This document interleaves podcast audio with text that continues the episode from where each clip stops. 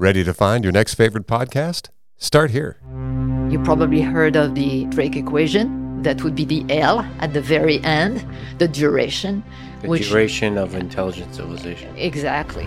I can still get an enormous amount of enjoyment by trying to figure out something new about physics, about computing, about mathematical things, whatever it is.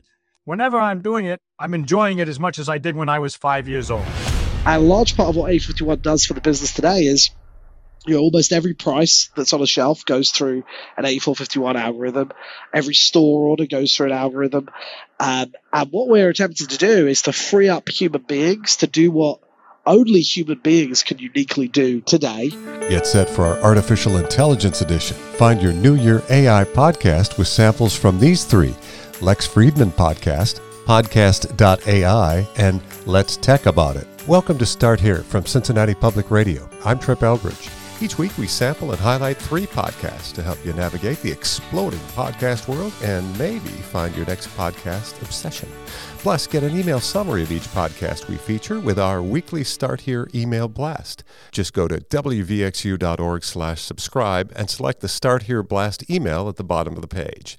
And if you like what you hear, please rate us an Apple Podcast. A five star rating will help others find us in the iTunes gallery.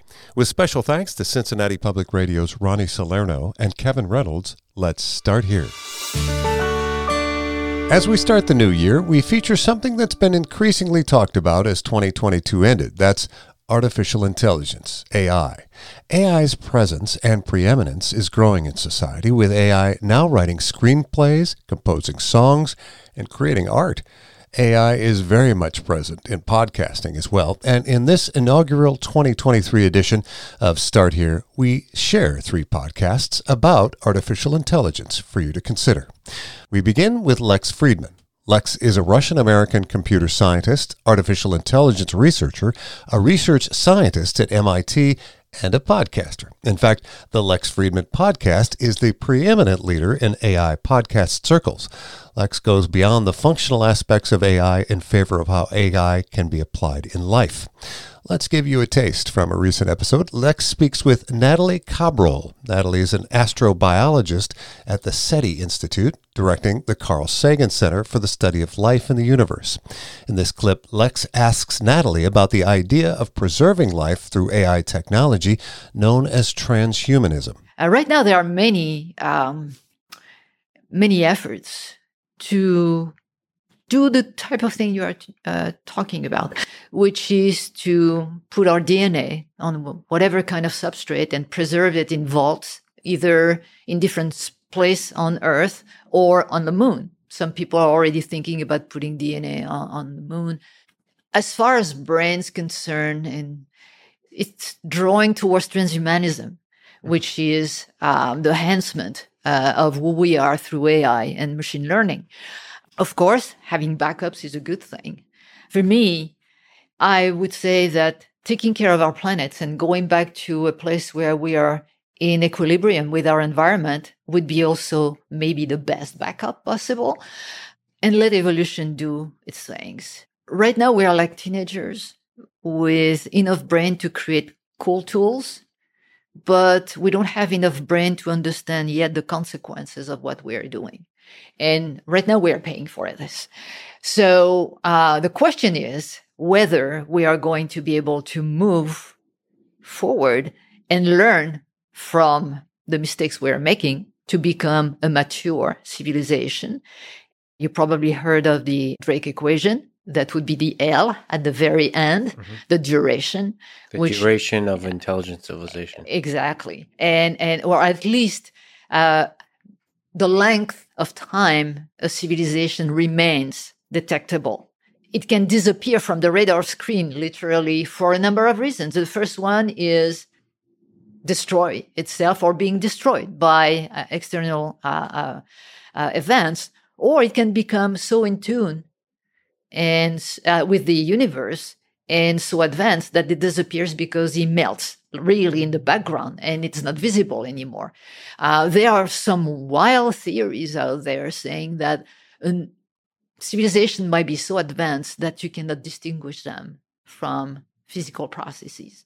And uh, that was an example. It doesn't say that this is the case, but some people say, imagine that, in fact, all the dark matter that we, we see or we, we, we theorized about is in fact some sort of a biological uh, uh, process. So you can think about a number of things. Personally, I believe that what you talk about, about preserving our information, is kind of what life does. We, we need to look at ourselves uh, as not different of what the little cell that started off was. And this is what tells you not about the origin of life, but in fact the nature of life, which is a lot more interesting to me. The Lex Fridman Podcast, our first AI focused podcast feature. Learn more from the podcast menu at WVXU.org. Select Start Here. Our next podcast is what you might call an AI applied podcast. The podcast itself is completely created by artificial intelligence.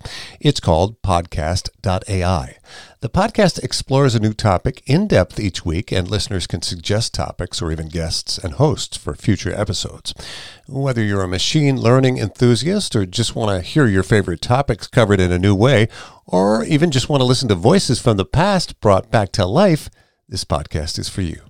Let's give you a sample of this very interesting AI generated podcast. And to provide a level of continuity and familiarity now, we sample an episode that also features Lex Fridman interviewing a guest.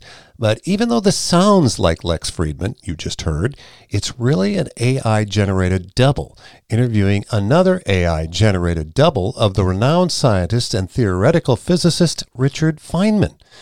Feynman died when Lex Fridman was five years old, but had the two actually been able to speak on a podcast, here's an example of a conversation they may have had. You were always interested in science and mathematics. When did you develop that curiosity? When did it first ignite? Do you remember any particular events?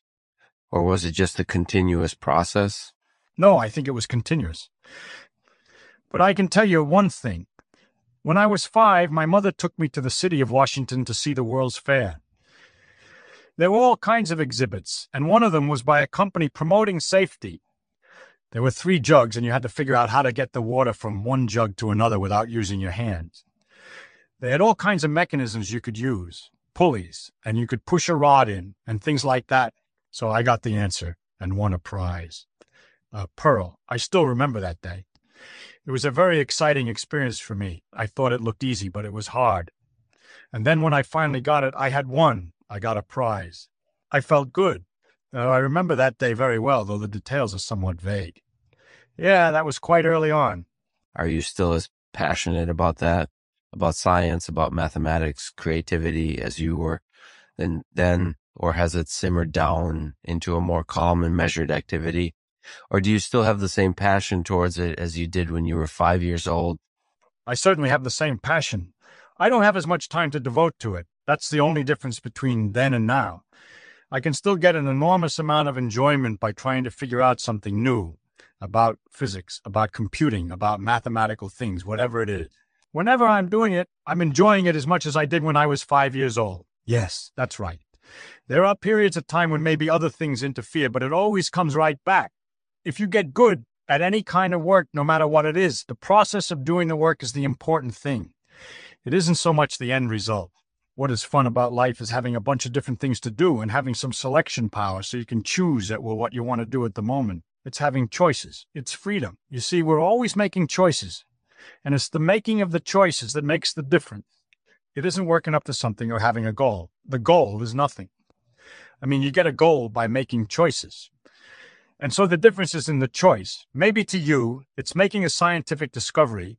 To me, it's just playing with things and enjoying finding out new things. I don't regard what I do as work. A sample of podcast.ai, an artificial intelligence generated podcast. Hear more from the Start Here Collections page from the podcast menu at WVXU.org. Our final artificial intelligence podcast is local in nature, or at least features Cincinnatian and 8451 CEO Milind Mahadevan. In the Let's Tech About It podcast, host Horton Chowdhury interviews the 8451 CEO about the importance of integrating data and AI into our everyday life. Mahadevan emphasizes how everything surrounding us has its roots in data.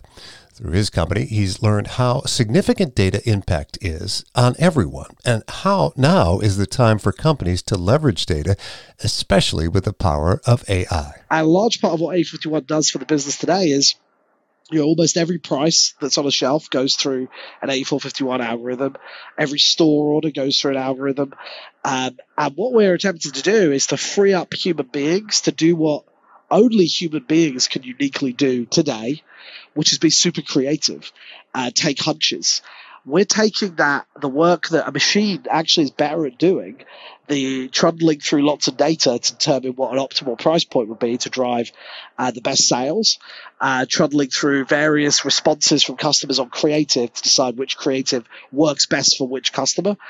We're enabling that through machines. We're enabling the, the, the data science to make those choices and constantly closing the loop and getting more and more real time with it. I'm not going to claim we're at real time today with many things because uh, we found I, I would personally tell your audience real time's really hard. Uh, truly getting to real time with that amount of data. Um, real time serving is relatively easy, but really real time learning is really difficult for us. I'm sure there are a ton of companies, Google and, and others that you know eat those types of problems for breakfast, but it's been has been more of a challenge. Uh, but we see incredible value in just being able to be more relevant uh, to our customers and to free up our teams to do things that only humans can do. So whether you're in a store, instead of ordering on a piece of paper, machines making the order, and you're freed up to engage customers, to introduce them to new foods, introduce them, let help them support our customers in finding what they need. If you're in our general office and you're you're doing promotion analysis, the machine's going to tell you here are the promotions that work the best. Here's how many new customers they engaged. Here's how many we retained. Here's uh, how it appealed to adventurous customers versus less adventurous customers, and you know, the merchant can now play more of a role of figuring out uh, what new promotions do I want to run because they know what's already run the successful. What new products do I want to put on the shelf uh, because I'm able to find the space. Um, and so we de-risk the decisions, but we also uh, de-risk them by freeing people up to do things that I think people are uniquely capable of doing in today's environment. Wrapping up our feature on artificial intelligence podcast. That's Let's Tech About It, featuring Cincinnati CEO Milind Mahadevan. Let's learn more from the podcast menu now at WVXU.org. Just go to Start Here.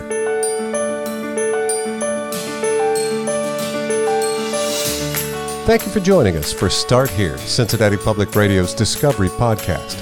For more about other podcasts we like, check out the Start Here collection at WVXU.org. It's our new specially curated collection of podcasts we think you might enjoy. Plus, check out the local podcast collection, podcasts created right here in Cincinnati by our local creators. And remember, if you've got a podcast or an episode you'd like to recommend, email us at podcast at WVXU.org. I'm Trip Eldridge for Cincinnati Public Radio, and thank you for choosing to start here.